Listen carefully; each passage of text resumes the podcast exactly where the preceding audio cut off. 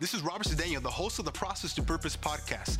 Again, we're here to help inspire, motivate, and encourage others to find their purpose through the process of spirituality, health, and wealth, using godly principles and values to break through to the life that God has called us to live. Again, go subscribe to us and give us a five-star review on iTunes, Spotify, Stitcher, and any other platform where you can find podcasts. Here's the next episode. Super excited for my next guest. I have right here Jared T. Because I don't know how to spell your last name. It works. It or, works. Or, or yeah, it, you know, it sounds cool. Like Pastor Jared T. Yeah. yeah. How do you say your last name? Like Ice T. Yeah, Ice T. Yeah. Um, Turpening. Turpening. Yeah. Okay. You just sound it out, but it's long. Yeah. Yeah. I definitely don't. It has like a couple of P's in there, and yeah. Yeah. I get turpentine. Turpentine. Yeah. Yeah. Uh, or you can just call me Turp. It's an oh, easy one. Don't you have that as your Instagram name or something? Um, it's a, it's around a few places. Yeah, right. Yeah. All right, cool. So I have uh, Pastor Jared here, and just really quick with, with Pastor Jared, uh, he he's my leader. Um, he oversees um, many many ministries here at the church. I hope you see Los Angeles in Monrovia, and that sounds good, huh?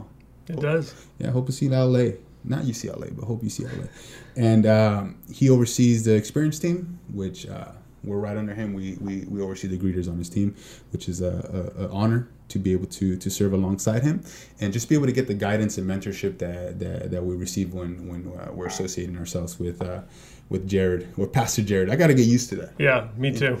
Yeah, me too. When I text you, Pastor Jared, how do you feel? Uh, I mean, it, it's one of those things to be to have become a pastor, and and that wasn't something I set out for, but um, you know. There's an anointing on what I do. That's what they say, yeah. And you know, I think that that's a that's an honor, but it's also there's a there's a responsibility that comes with it, and um, you know, so I think it's exciting because what it says is, you know, there's a lot to come. Yeah, definitely. It's just only the beginning, and you know, it's crazy that now that I think about this, and I don't even have this on my notes, but I I think about when we when I first started coming to the church, right? And I always talk about this story, how we started on the same, you know, I know now it's called Starting Point, but right. Back then it was Driven for More.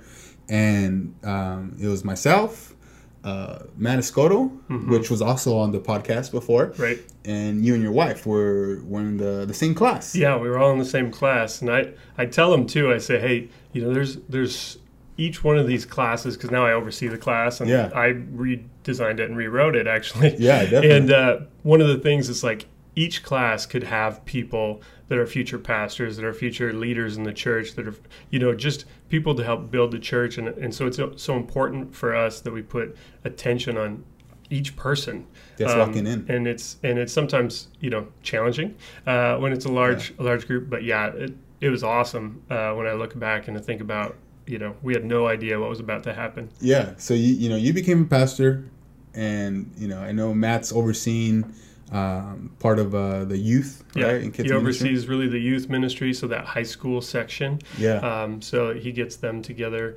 um, and they've been doing some really cool stuff too, like um, you know, some late night things here at the church. They did laser tag, they cleared it out, and um, it's just, just some really cool things. Seeing you know, uh, you know. fifty, sixty high schoolers coming out yeah. on a Friday night, yeah. uh, it's just awesome. Yeah, and it's crazy. All I mean. We know it's not anything that we're doing, mm-hmm. but we know that we're in that class for a purpose. And I mean, just, just the time together, man, it's been wild. Yeah. Yeah, it's been pretty crazy. Um, so we're going to get into a little bit of who you are.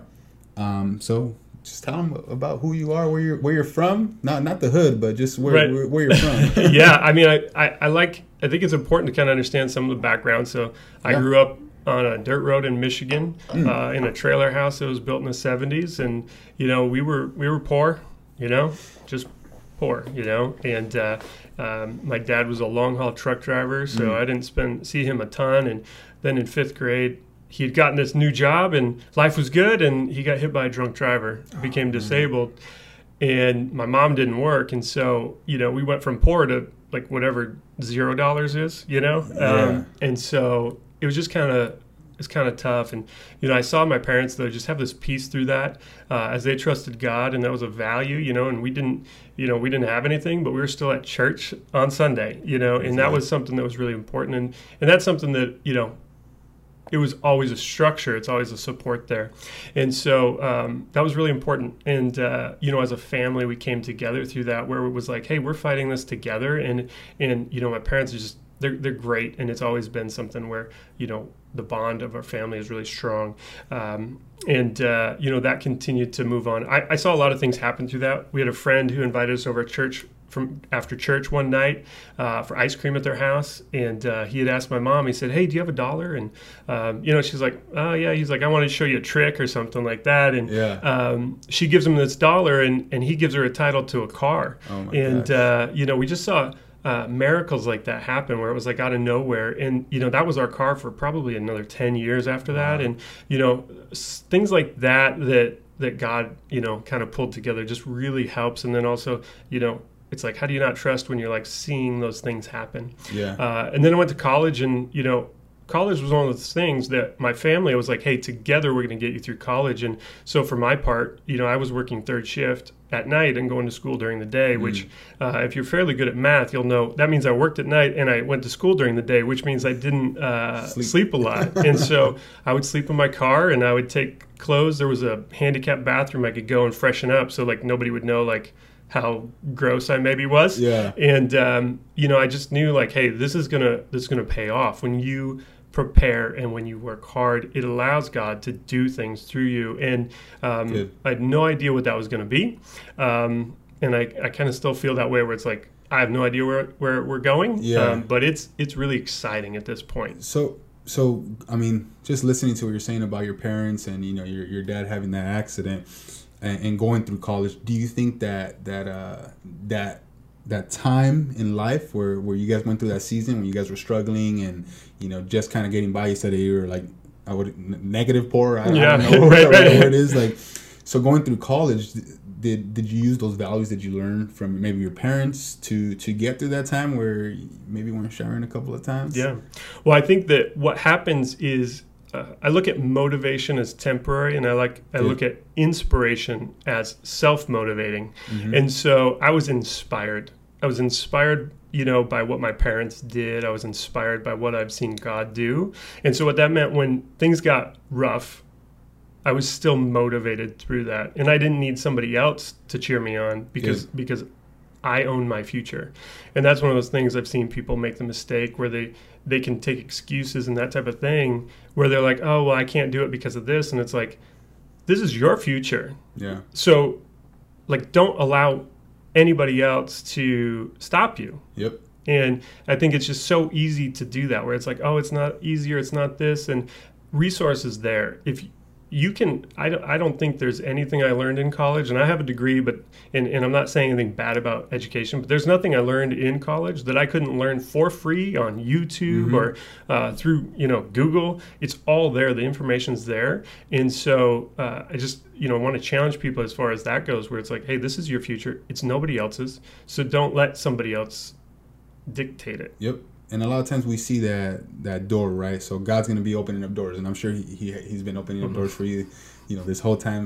And but sometimes when we see that door, I, I did see something. I think it was on Instagram or something, where there's this big door, right? And and like God's like, I need you to walk through that door. And you go to the door and you can't open it. And you're like, man, well, why can't I open this door?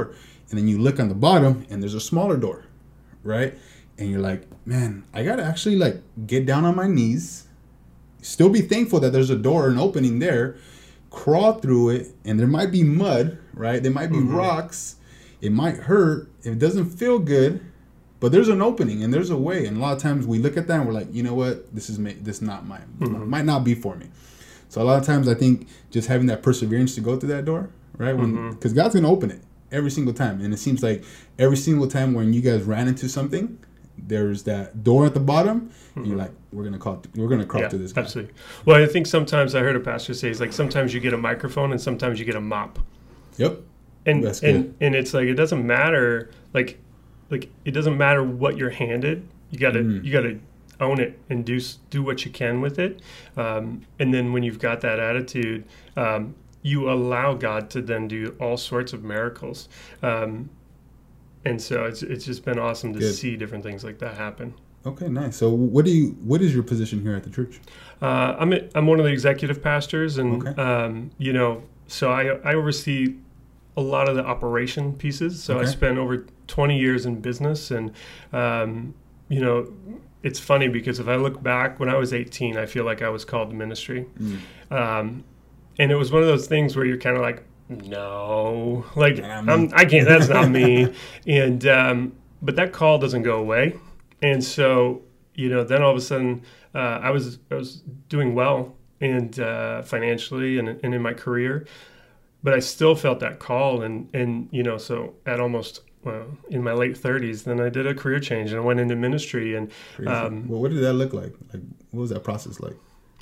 You know, God just lined up a lot of things. So, you know, my wife and I, uh, her name's Sally, she, uh, her and I talked about it because we were both traveling a lot, and we knew we needed an opportunity where one of us was going to be home, and just felt like, hey, I think, I think that something needs to happen in ministry. But I also knew there was going to be a, a pay cut that was going to happen with it. Mm. Um, because like I said, we were, you know, things were good. I oversaw the year before I came in on staff, I, my annual stale, sales that I was responsible for was over forty-three million dollars. Mm. And so, you know, it was good. And, uh, so anyway, we were praying for that opportunity because we couldn't take a, a pay cut. And, uh, my wife, she was on leave with the, from having our second child. And uh, she got a phone call one day, and long story short, they were laying off a bunch of people, and mm. uh, like for, over forty people. And so it was, you know, it was kind of a bad phone call. And they said, but because of this, we actually need to, we need to promote you and give you a raise. So she wasn't even working. She was on leave. She gets a phone call that the company's restructuring and laying off a ton of people, and she gets a promotion. And it, and if That's you actually crazy. Look at it, the amount of money that she um, got as far as a raise was pretty much what I was going to take as a pay cut. Wow. And so then, and I don't know, maybe six weeks later, um, you know, they say, hey, there's this opportunity. And uh, I remember, you know, you don't do anything without talking to your wife first. And I go, let me talk to her just to make sure. And yes. she's like, how could you not? And I was like, I just want to make sure we're on the same yeah. page, that uh, we're good to go. And, um, you know, again, it's just how God God can bless you, but it doesn't look, to your point, doesn't always look like you think it will or yeah. think it should. And you just have to sometimes change the way you look at it. Got it. And and when when you you know started working here at the church, did you was that one of your goals? Like, hey, I'm going to become a pastor. I'm going to lead people. Was that was that one of your goals? So I think all of a sudden, you know, I started going, what am I doing? Yeah. And and and so I'm thinking at that time, I really was thinking like, hey, I think maybe, you know, I'll see this um, growth and become a pastor and lead a church. And I started kind of thinking that way. And um, I'd say that probably six months ago, so this is, you know, a year and a half into it, two years into it, um, I kind of had a realization that that's not where I was. Mm-hmm. And I had this happen where I was actually trying to do some, I, I was I was going to be um on the platform actually speaking on a Wednesday, and um, the anxiety that I had was just like really big, and I was like, I, my degree is in communication, like yeah. I I can speak in front of a crowd, but I just felt like this isn't this was this where there was a message of like, this isn't what you're called to do right now. Okay. And so what I found was through that was I was working really hard outside my gifting. Mm. And when you're doing that, it's it's like driving on square tires, right? Yeah. It's like we were, I was, it was working, but not very good, you mm. know, driving my lawnmower to work, you know, yeah. it's like, I'll get it, you'll get there. It's just going to take you a long time. And mm. so um, I kind of had this re, re, restructuring of my brain and, and looking at things differently, and kind of even what I'm just saying, where it's like, no, I'm in this role, let's do this role. And I think sometimes when you don't take full advantage of, of the position you're in, you really actually hurt yourself. Mm. And so um, then all of a sudden I realized like, no, this is actually where I belong. Yeah. And so uh, more of a organizational, um, strategic um, thinker. And so now it's like I can actually get those guys who who have that gift of communication. Yeah. Um, I can get their information sooner. I can um, you know do a better job of making sure the church is prepared and um, you know building our teams, and um, um, really right now working on building more leaders. So good, and and I can see that's your passion. Yeah, building leaders, and you know you're helping build the teams that that, that basically run the church, right? So uh, have you always been passionate about building leaders? I would say, like, no.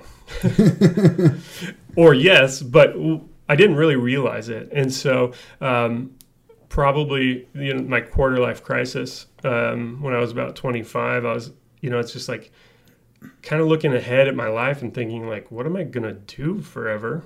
And uh, uh, I I was like, I'm I'm not feeling f- any sort of fulfillment from a lot of the things that I was doing at that point. And so I realized I was like, what I'm what I need to be doing is focusing on the people, not necessarily yeah. the business. And uh, very quickly, when I, I realized when you focus on the people, the irony is I actually got a lot better results than when I was mm. focused on the business. And results, um. and then the, and then there's a whole nother aspect where it's actually like a lot it's a lot easier when you're developing people because they're doing a lot of the work. Yeah. And it becomes just this momentum builder that, and this spark that can change an organization. It can change, yeah. um, you know, an entire industry based on, you know, what you're doing. Yeah, it's good because I, I, I do see that as a gift. I mean, and you even say like, hey, like we can try you out this spot, but this not might not be your gift, right? So because when you focus on the results, It, it's really hard, right, mm-hmm. to to get these people going. But when you focus on the people's gifts and what they're good at, and you make them part of it and kind of take control of, of what's going on, that's when they start performing, right? Mm-hmm. So you're good at seeing that. Um, what what do you usually see, or what do you look for um, when you're trying to choose a leader? So I would I have a I have a little bit of a process, and so when I'm identifying a leader, um, I have I have three things that I just kind of look for, and um, so the first thing is um, that um, they're they have intensity. Good. So it's something that I can't necessarily teach. You know, like a lot of times I'm like I'm like, you know, I always say it's like your parents have to teach you to work hard. At this point, you know, if you don't work hard, I don't know if I can necessarily like. fix that. Yeah. And so I need some intensity, some urgency. Uh, and the second thing is influential. So can they actually help impact the way other people operate? Um, can they bring people along? Do they mm. have that? And then and then the last thing is inquisitive. So I like I like questions. And, you know, like one of my favorite questions is like, what if and why not? You mm. know, because it's like, what if we did this? And it's like, well, why not? You know, yeah. and um, most of those questions, it doesn't hurt to try it out or, or to actually uh, explore it a little bit. And that's where even when I think about um, interviewing and, and having conversations with, with leaders and future leaders, um, a lot of them, I want to inspire them to look at things differently. Mm. And so there's a there's a book, and it's a really simple book. It's actually like a picture book. It's called okay. Paper Airplane. Okay. And so the whole idea is it's about this class that um, took, uh, it was a contest of whose paper airplane could fly the farthest. And uh, this one little boy wasn't, like everybody's like, they have fifteen minutes, and this little boy's like not folding the paper. And so everybody's like, what are you doing? What are you doing? Like, you got to do something. And he's like, you know, kind of like playing it off. And then, um, so everybody's throwing their paper airplane, and it's this whole thing. And then all of a sudden it's like, hey, well, it's your turn. What are you going to do? And he wads the piece of paper up and he throws it. And because of actual physics, he mm-hmm. throws the ball of paper farther than any paper airplane. That's and I and I think that that's kind of what we need to identify is somebody where you go, hey, I'm not doing something because that's what we've always done. Mm, that's good. It's like, how do we actually just do better? Yeah. And that even comes to me in that situation where it's like, do you want to be a part of a winning team, or do you want to be a star? Mm. Are you trying to be famous, or are you just trying to be good? Mm. And it's like, if if people have the heart of where it's like, hey, I'm just going to do the best I can where yep. I'm at. The irony is a lot of times that actually will take you um, to to new places. Yeah. And, um, you know, we kind of think about that even, um, uh, you know, the Bible talks about to be the first, you have to, you know, serve, yeah. you know. And so when I think about that, it's like, well, how does that work? And one of the things that I just like to challenge people is if I'm if I'm your leader, so so I, I you know, you I lead I lead the team, you know, a team you lead. And, and so one of those things is like, I work for you. And I think people get that so backwards. Yeah. Where it's like, my job is to make sure that everything is set up for you, your life is easier, and then you do the same thing for the the, the people that are on your team. And and often, like, I think people want to say, like, oh, I got this office, and now everyone, all these people, like, answer to me. But the problem is with that attitude, you're not serving people, you're not developing people, and you're going to end up... Um, you know, losing them. Mm-hmm. They're not going to be performing. They're not going to be productive because you're not helping them in any way. Yeah, you're not willing to put in the work. Right. Yeah, I, I actually experienced that. So when I first started leading here at the church, I um, so this was back at the, at the old location. It, I kind of did feel like, oh, look at me, I'm I'm I'm a leader, mm-hmm. you know. Type, 'cause I was young, I was right. a lot younger, and I'm like, I, I got this leading position, you know. But it it wasn't about that, because I I then realized it's like, even now when people give me compliments, like I know like like Tanya was like, oh, that's really good. I I I'm like, oh no, that's not me. Like, I don't need that. I, mm-hmm. I, I, cause I'm doing this for God. I'm not doing this to be like, oh, Robert, you're, you're doing a good job. Good job. Like, mm-hmm. I, I'm, I feel like I've gotten past that already. But there was a time where that's all I would focus on. It's like, hey, good job, Robert. Good job. Mm-hmm. Right. So I think just being under good leaders and showing, hey, it's not, it's not about Robert or it's not about Jared, but it's about everybody walking in. Right. Mm-hmm. So when we're, we're leading our people, say the greeters, right? Cause that's what we oversee. Um, It's not about just standing there at the door, but but, but mm-hmm. welcoming the people and, and then doing whatever it takes. Like, you, what did you say earlier, the whole mop thing? Yeah, it doesn't matter if you have a mop or a microphone. Yeah, and now I, I, I'm going to grab a map, mop. You know, right. Tanya asked me, hey, you, and it's funny the way Tanya asked me, and I don't know if she's going to see this or not, or hear it, but she'll like ask me, she'll be like, hey, Robert, um, can you get somebody to throw out the trash? Because, you know, Sundays is crazy, there's yeah. people moving, and I'm like, I'm right here. Let's do it. Right. You know? Um, so, yeah, that's good stuff, man.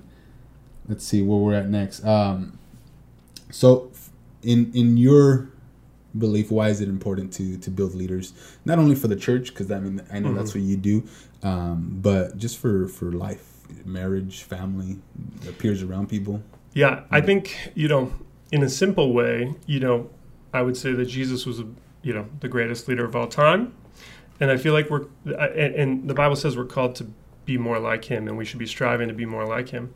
So in a very simple way, I feel like we're all called to be leaders. Now, we also know that we're not all called to be leaders of a thousand people or ten thousand yep. people, um, but I do think that we need to do that. And then when I look at it even further, and we know he was a servant leader, we know, you know, there's a lot of things that he did, and, you know, washing the feet of the disciples is a great example, Oof. where it's like, if I'm, Uh, if that's the example that was set for me, um, you know, how do I do that best? And mm-hmm. and I think about, how do we make the biggest impact? How do we make the biggest, uh, you know, we talk to about we talk about a ripple effect, right? And so uh, I want to leave a legacy that's going to impact people in the future, long past when I'm here. Yep. And again, it's not about me, but it's about building God's kingdom. It's about impacting people's lives and and, and really being a blessing. Because I even think sometimes, and when we think about it being in the marketplace, um, I would often uh, come on Sunday and, and hear a message, and then I'd turn around on Monday, and I would reformat that message for my business. Yeah. And it would open and unlock doors where, you know, Good. a lot of us are called to be, you know, some people are called to be in ministry and evangelist, but some, it's like, you being an evangelist has nothing to do with where you are. Mm-hmm. You know, mm-hmm. do you know your neighbors? Do you know the, you know, your, your, your kids, friends, parents? Like, yeah. you know, be an evangelist where you are. Don't feel like ministry is for people that are just working in yeah. the church. Ministry is for all of us. And, um, so I don't know what your question was, but I'm getting motivated no, and that's excited. Good. Yeah, because I mean, it can, it, it can it can it can happen um, at the line at Chipotle, at Absolutely. Starbucks. You Absolutely, know? Just being a leader there and just coming up and being fired up, right? Fired up for life, and because you don't know what that person is going through. Mm-hmm. Um, so the question was just the importance of building the leaders around your right. family, marriage. Right. Um, so so to that point.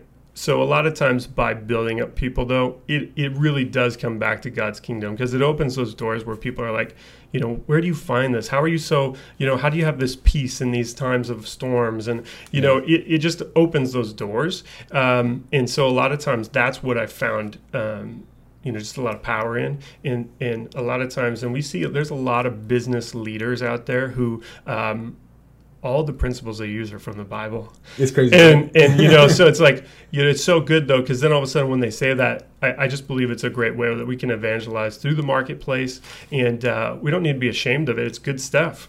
Yeah, yeah. And then at home, I know I know it's important to, to have leadership at home, mm-hmm. right? Uh, your family, kids, and I know you have two kids yourself. Yeah. Um, until you're done, right?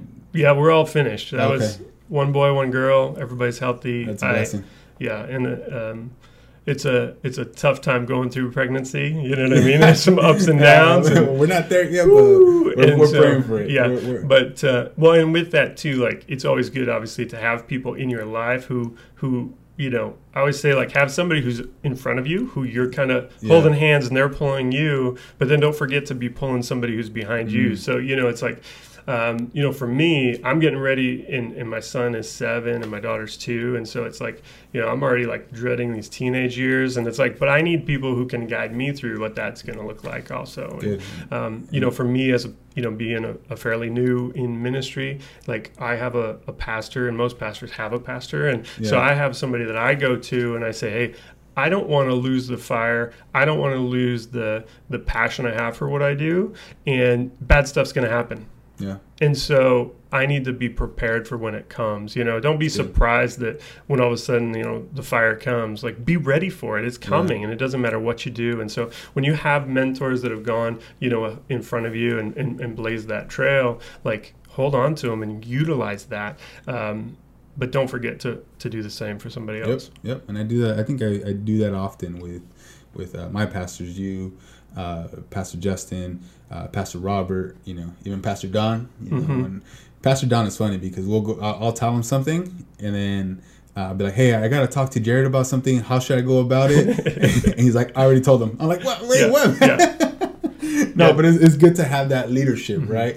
But at the same time, like you said, bringing somebody up, and I think that's where where I'm at right now. It's like, okay, who who can I bring up? And it's mm-hmm. maybe not someone that's like right next to me, but it's maybe someone in the podcast. Who am I lifting up so they can lift up others around them? Absolutely. Um, so with that, I know um, we we did talk about a little bit about um, you know being a, a leader at home and just men in general. Mm-hmm. I, I I do believe, and this is you know my belief that that we're, we're struggling a little bit as men in, in in the church, you know, sometimes at home. Um, I know you grew up with, with both your parents. I didn't. Mm-hmm. Um, so as as men, I, I what do you think we can do? And, and and again, you know, we can just have the discussion, talk about uh, what that looks like. But as as a men, as men, what do you think is the maybe one or two tips that we can do to become better leaders at home, better leaders of our family? Um, and even better leaders in, in the kingdom of God. Mm-hmm. Well, I think the first thing that comes to my mind is, um, and I heard this this this idea, and you know, um, as women obviously become, you know, in C E Os, and you know, we, uh, there's really a lot of more equality, and I think we still have some opportunities to to see them have equal opportunities in places. But yeah. for us. Um, As that's happened, I think some men, and especially young men who mm-hmm. don't have uh, fathers that are really involved, sometimes there can be a misunderstanding around um, this equality and this and this sameness. And so, you know, it's not about men being um, more important or more valued, superior, yeah. but we're different. Yeah, definitely. And so what that does is is we need to be able to help teach young men how to be men, and um, and part of the things, and you know. I don't. I didn't prepare this part of it, but yeah. you know the whole idea. And there's the verse that talks about men, uh, women need to submit to their husbands. You know that's our favorite verse, right? Yeah. Like you need to submit to me. The Bible says. Shortly after that verse, though, what we read is that we are called to love our wives mm-hmm. as Christ loved the church, and He laid down His life for her. So, are you willing to lay your life down for your wife? And so there's a couple things that I like guys, and this is before they get married, before they go into this, like there's a couple things. So first of all, um, if you're, if you just lay down in bed and your wife asks you for something, you don't, you just go get it. Yeah. Like if she asks you for something, you go get it. And you're doing that with no strings attached. Yep. You're doing that because you love her. You you know, and, and you're going to go to work all day. You're going to be tired. You're going to come home. You're going to clean the house. You're going to do the laundry. You, as the man, that's how you lead. You do yep. everything that you can. So you should go to bed tired every night. Mm-hmm. You know, and I, I saw a pastor one time. He's like, men specifically, when when they're when they're uh, not tired, that's when they get into trouble. Yep. And so when we're doing what we're called to do, taking care of our families with everything we have, then your wife's going to be alongside you yep. and she's going to be on the same team. Yeah. And so so as men, we have to make sure we lead with that verse and yep. not wives submit. Mm-hmm. That comes when you do what you're supposed to do. Your wife is your biggest fan, and she's going to cheer you along, and you'll be on the same team. And so um, as men, you know, just looking in the mirror, how do I do better? I want a better marriage, be a better husband. Yep. I want, you know, I want my kids to behave better, be a better dad. And, you know, yeah. uh, it's not easy. Yeah. That's that's something where it's like when I talk to young guys who are good, are, are serious relationships and they want to get married, it's like, what will you do if your wife doesn't do anything? If you have to do all the cooking, cleaning, and you're working, she doesn't do anything, how will you feel? Mm-hmm. And if you're good with that and you're happy about that, and I want to be married to that woman, even if I have to do everything, then you're going to be in good shape. That sounds like my stepdad. It's okay. We might edit that one out. Yeah, yeah. But but that's where I think, you know, guys, they, they, they go into it where they're like, oh, yeah, I'll do half of the housework. She'll do half of the housework. Yeah. I'll do half of this. She'll do half of that. But what ends up happening, and, and this is from experience. Yeah.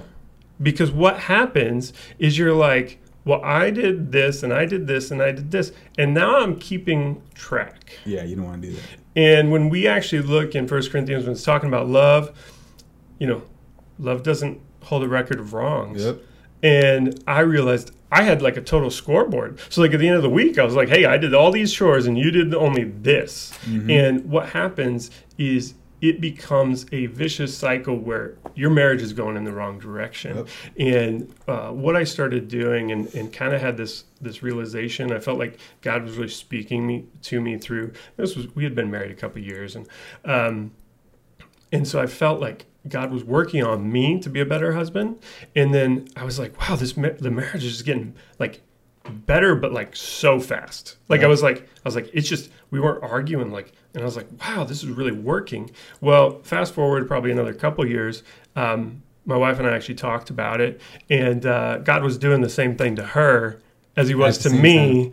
And, you know, we weren't like, we were just working on ourselves, and uh, our marriage just, you know, got really good. And, good. you know, I'm not, we all have those bad days. Yeah, definitely. And, um, you know, that's important to be honest about, because I kind of, my parents had this marriage where like they never fought. It was like yeah. this weird, it's weird. Like they're weird, like in love, weird, like in love. And so then all of a sudden I, you know, I got in a relationship and I was like, well, this isn't right. Um, and so actually through my life groups, through through other men that I've met where I'm like, okay, this isn't crazy. This is normal. So we have bad days, but that's okay. Yeah. You know, it's yeah. not, it's it's not, oh, we're in a fight, we're going to end up divorced. It's like, oh, we're in a fight. Like we have an issue. Let's think about how we solve this and, and proceed. That's, so. That's good, because what what I got from that is that you guys became intentional, mm-hmm. right? Starting to become intentional, because I think that's where a lot of men can, I mean, women too, but we, we get home, like you said, we're tired. We just want to maybe try on Sports Center, E S P N, you know, we want to kick our feet up, mm-hmm. be on our phones.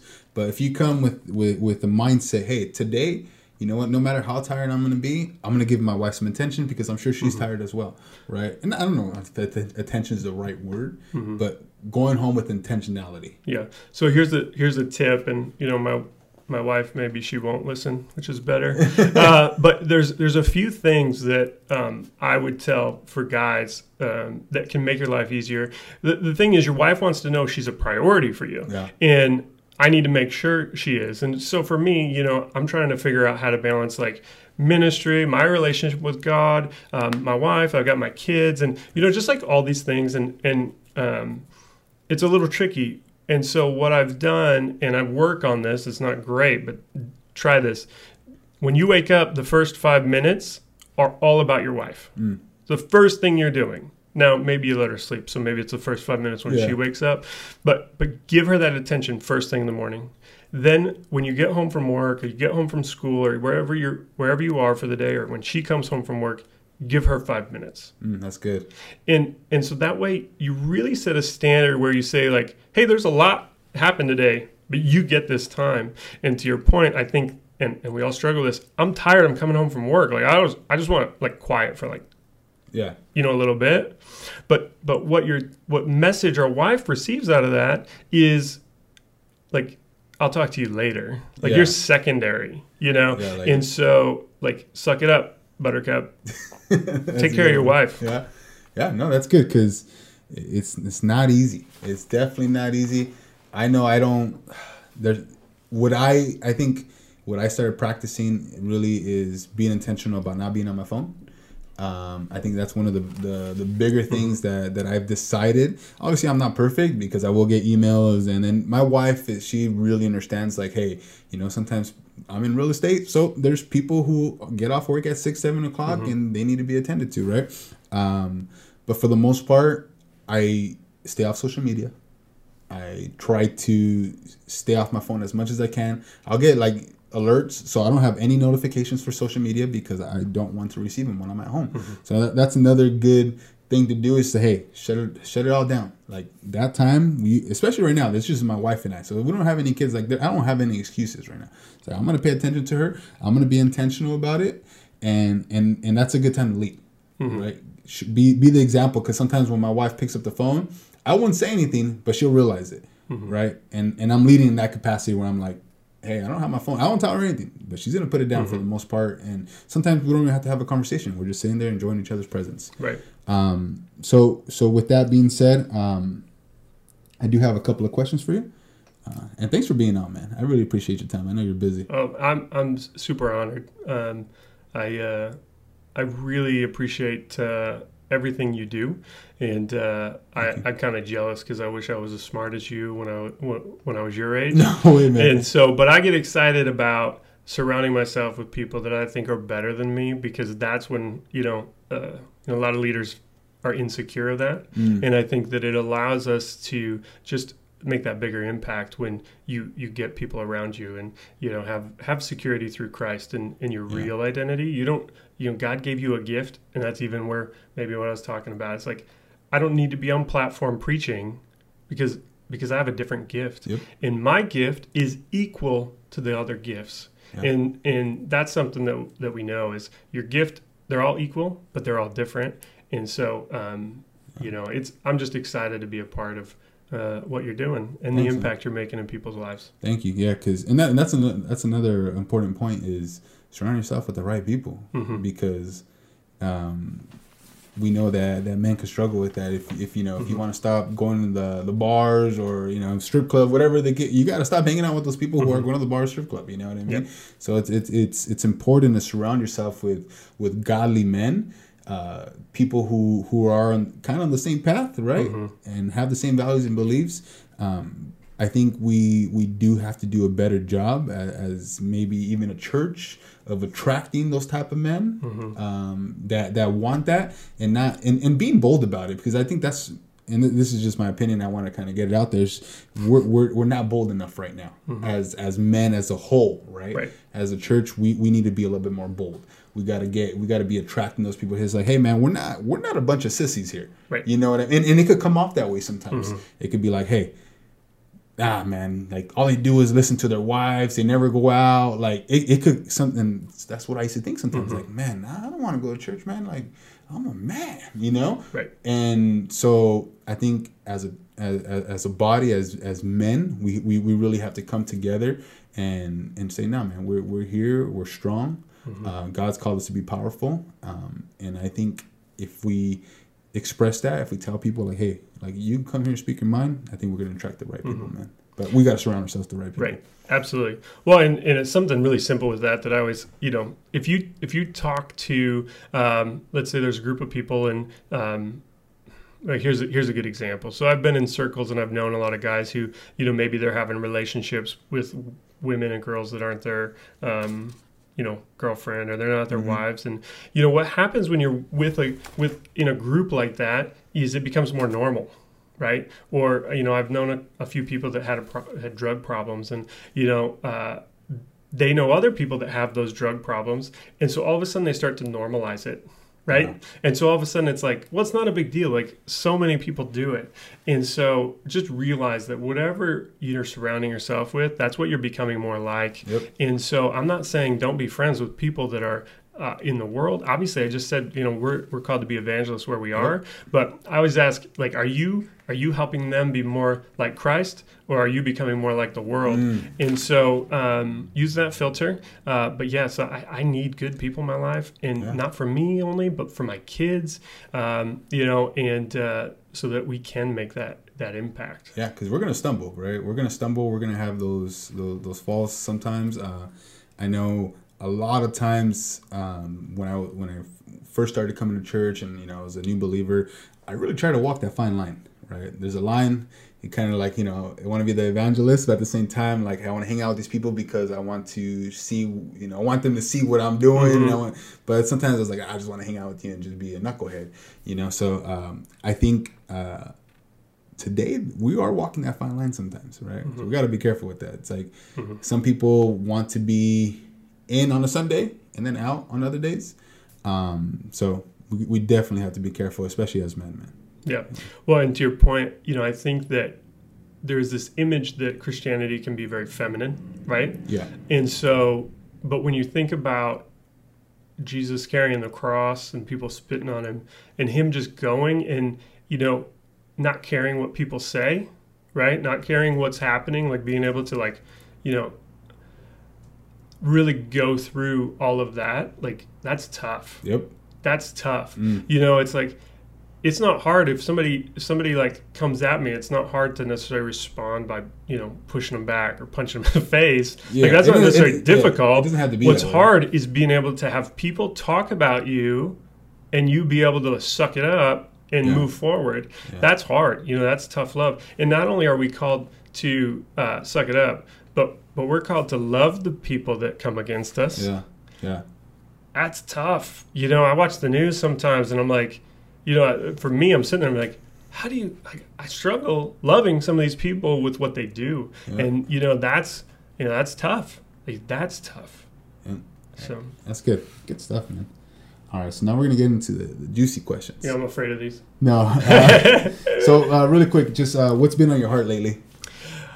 Um, you know, I, I, our church, our church recently, you know, we, we, we moved locations a couple years ago, got into a bigger locations. We're seeing a lot of growth, and um, I see us kind of going to the next phase um, of, of the church, the size. And um, I no longer know everybody.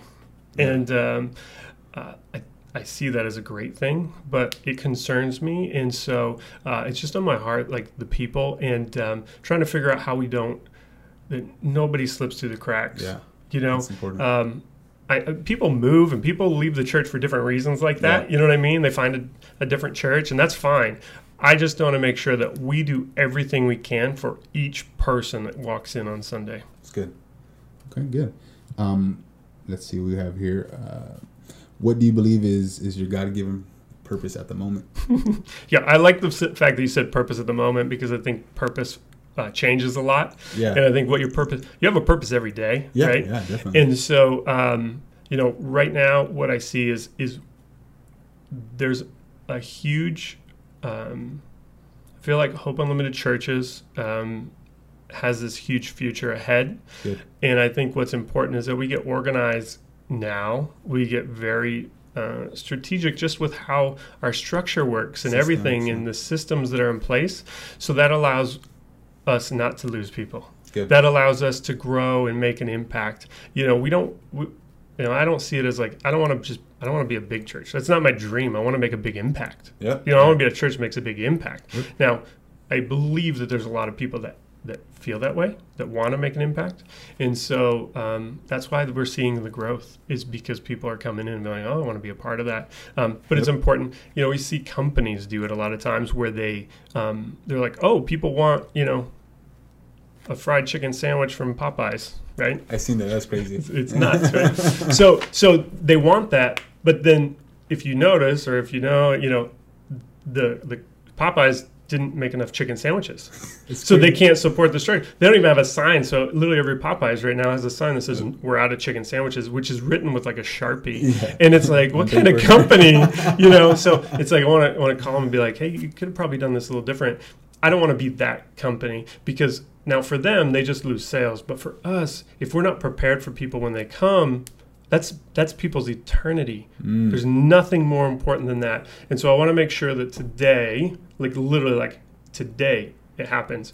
Um, there was a, there's a quote uh, And it's just, just the idea of winning. Now, to me, I, I kind of think of winning as excellence, you yeah. know? And Vince Lombardi said, winning isn't a sometime thing, it's an all the time thing. You don't win once in a while, you don't do things right once in a while, you do them right all the time. Man. And so excellence to me is about, like, you know, in downtime, yeah. what am I doing?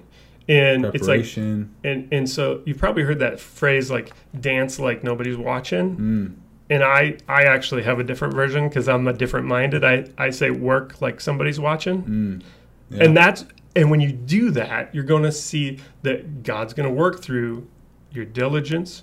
And, you know, there's there's there's a book called Grit that, that I love by Angela Duckworth. And it just basically, it's all, it's it's studies. It's not like a feel-good book. It's right. like, it's what we know is the people that are most successful are the people that persevere and have what they call grit. Mm. Because because it's not about your gifts. Like it's, it's everyone it, has them. It, it's about it's about actually, like, taking your gift to the next level. Mm-hmm. So I know you had Ace is a good example. He was on the podcast, yeah. um, you know, a while back, and it was like he has a gift to sing, but he works on that gift. You know, daily. Absolutely. And it's like, whatever that gift is that you have, you need to craft it. You need to work on it. And you have to realize that just because you have that gift doesn't mean that it's it's going to be easy the whole time. Yeah. It's good. All right. That was a good answer, man. Thanks. Dang it. All right. Next one. I, I, this is probably one of my favorites, and I actually stole it from another podcast. So right. I can do what I want, though. All right. Um, but if you can um, go back in time and you can choose whatever age you want, mm-hmm. um, you can't change anything, right? You can't change anything in the future, how everything, you know, how, how everything came out or has come out. Um, but you go to any age. What age would it be? And if you could give yourself one tip, what would that tip be? You can't change anything, though. Hmm. You know, I, I think that um, it's a good one. Huh? It's a really good one, and I I think that uh, for me, um, a huge transition in, in thinking about my marriage. Um, you know. When when I really got on the same page with Sally, um, when you feel like you're fight, you know, you're fighting together, um, yeah.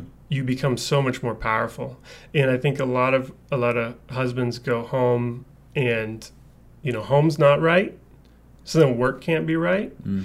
and you become that's it's like this ripple effect, just a bad cycle where it's like you're not going to make progress at home and you're not going to like make progress at work if it's if it's not all good. And yeah. so I think about, you know, in the beginning, if I could just have talked to myself as as far as when I met Sally. So, you know, that was a little over ten years ago, and um when when we got we started dating, if I would have started treating her the way I I do now, or the way I try to now, yeah.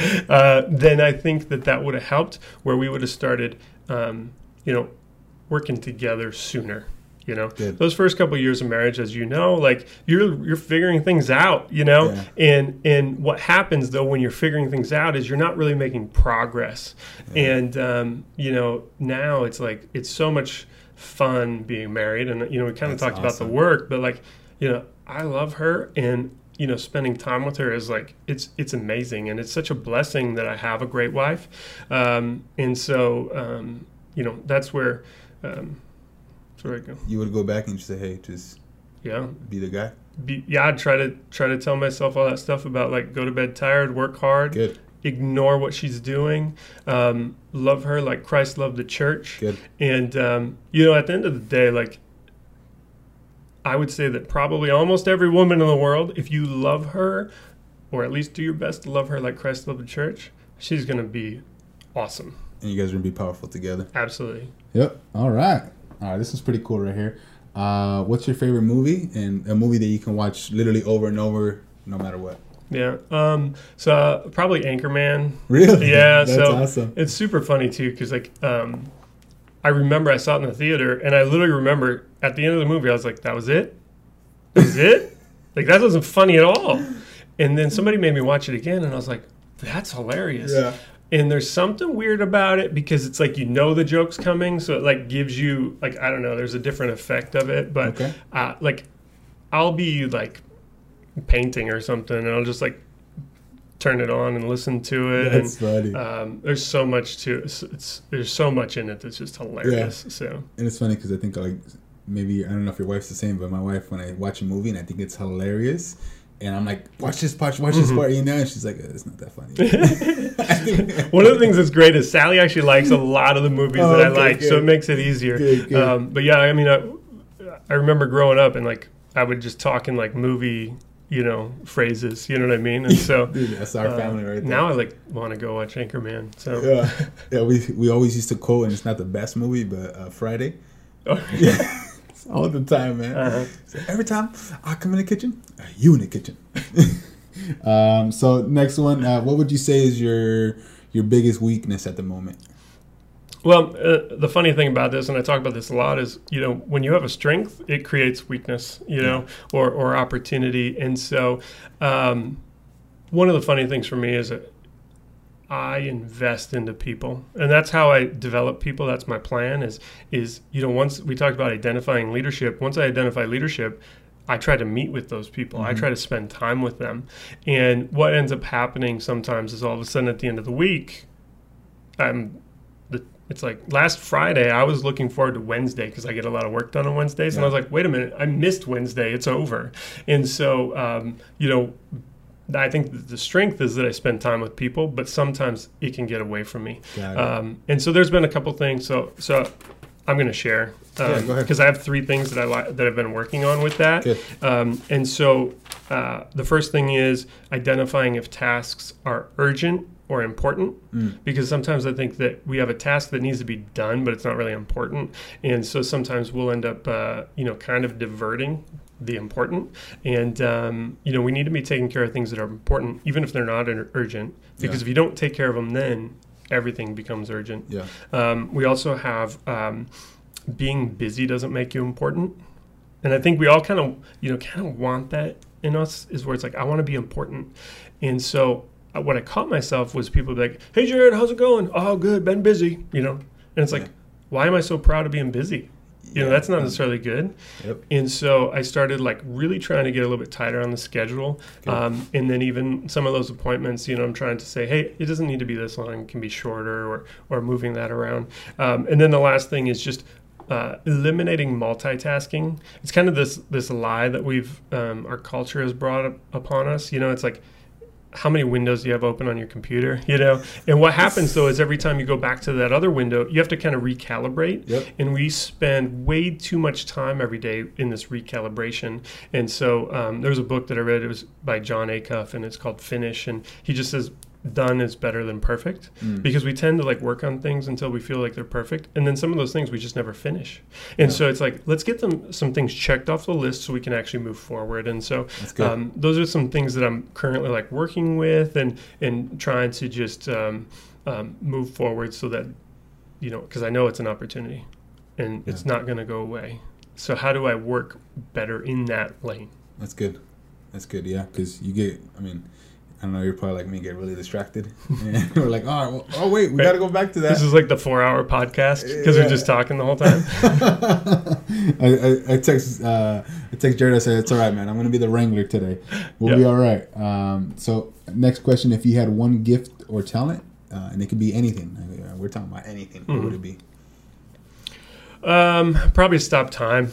Really? Um, yeah. So, you know, people, people, you can always make more money. You know, the time, uh, it's there's a limited resource. Now, I, I, I say, like, there is a tip of making more time, and that's delegation, you know? Yep. Um, but when I look at my family, when I look at my kids, you know, it's exciting because, it, you know, my son just started second grade. And so it's exciting to see him grow up, and I can't wait to see what kind of man he becomes. That's awesome. But at the same time, all these firsts, his first day of second grade, what's well, the last first day of second grade yeah. he's going to have. Yeah. And so one of those things when before I was a dad, I didn't get this, where it's like when he does, when they do cool stuff or cute stuff, you know, um, it kind of breaks your heart a little bit because you're like, they aren't going to do this forever. And so, um, you know, I, I just, I appreciate uh, the gifts of my family that mm-hmm. God's given me. And so, you know, it makes me sad, you know, sometimes. Time, time's moving. It's you're hard. Like, you're like, man, he's seven years old already. Right. It's crazy. Right. And I just, I just want to, like, hang out with him.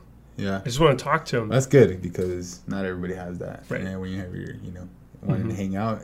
Because he's going to get to a certain age and he's like, Dad, leave me alone, right, man. Right. So that's awesome. Yeah, I'm not going to be cool for that much longer. No. So take advantage while I can. So, yeah. And We've yeah. all been there, right? Mm-hmm. All right, awesome. Well, before we close out, uh, I know you had a lot of information. Um, you're prepared, man. I I, I want to say it. I don't. I want to say you're probably the most prepared out of everyone, which is okay. Everybody else, you know, right. don't don't get, don't get all heartbroken on me. We'll have you back on. Um, but. Anything else that you would like to add before before we close out? Um, anything that we, we might have missed? Anything that, that, you know, maybe a couple of tips before we close out? And if, if we're good, we're we're good to rock out, man. Yeah, just um, probably the last thing I'd say is just um, seeking feedback. Um, you know, there was a, a sermon that I heard not that long ago, and the pastor said, um, you know, somebody who's who's actually good at something will pay for feedback. Yeah. Like like they need it, they want it, yeah. so they get better. But if, you know, like an amateur will make people pay for giving them feedback. Mm. You know, and so uh, feedback is a gift, and uh, I just I just want people to to seek it out. And so that really goes in every area. You know, whether it's at home in your spiritual walk, in your in your career, you know, seek out feedback. Because people see things about us that we don't see about ourselves. Yeah. And so that's good. It's really important. And, and if I could just say that's one thing that will change your life. Um, and, and a simple way of even asking it is, hey, Robert, if you were going to talk on this podcast, how, how would you have done it differently? Yeah. Because a lot of the problem is you'll ask people for feedback that are super nice. And they're yeah. like, oh, it's great. Yeah. And then it's like, no, I want feedback. But if you say, how would you do it differently?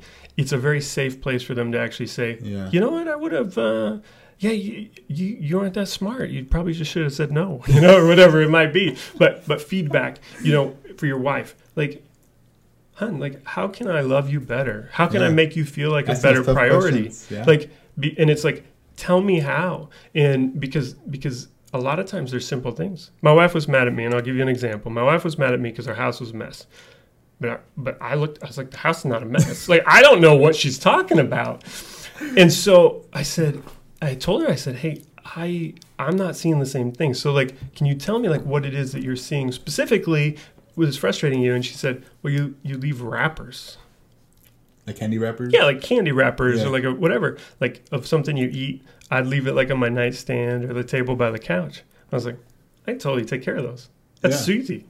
Yeah. You know what I mean? And so I started doing that. And then life got better. But I didn't see that. Yeah. Like, I literally was looking at the entire house is clean, but there's one table that has a wrapper on it. I'm like, yeah. that's not a big deal. Yeah. I do the same thing with, like, receipts and or, like, paper towels yeah. that I have in my pocket, you know? I just leave them out. And it's like, it's well, like now a little you know. Spot. But now you know. Yeah, right? Yeah, no, it's crazy. And and it's crazy because when you talk, right when you talk, started talking about feedback, I started thinking about when you gave me feedback when I first started doing this podcast, right? And I remember having it down, like, at a certain angle. Yeah. And you're like, oh, you know what, man? It would look a lot better if you had a different angle mm-hmm. because, you know, you're not super big, but it makes you look really big, like a like a big dude. And and I so I took that feedback and I got a tripod. Yeah. Now I have a couple of tripods, right? Yeah. Um, so it's good to take feedback, man. That was absolutely. Literally, like, instantly when you said it, I was like, yeah, you're right. I took feedback right away. Mm-hmm. And then I got microphones and I got all this stuff going. Now I have lights. Like, we have this, you know, cool little show now that I produce. Um, so, so thank you for that feedback, man. And, and, and thank you for being on. Um, again, I just appreciate your time and just, um, all the, the, the gifts and talents that you have that, you, that you're putting out there and really just helping, uh, just, uh, lead my, my wife and I and, and helping us, uh, build a great team.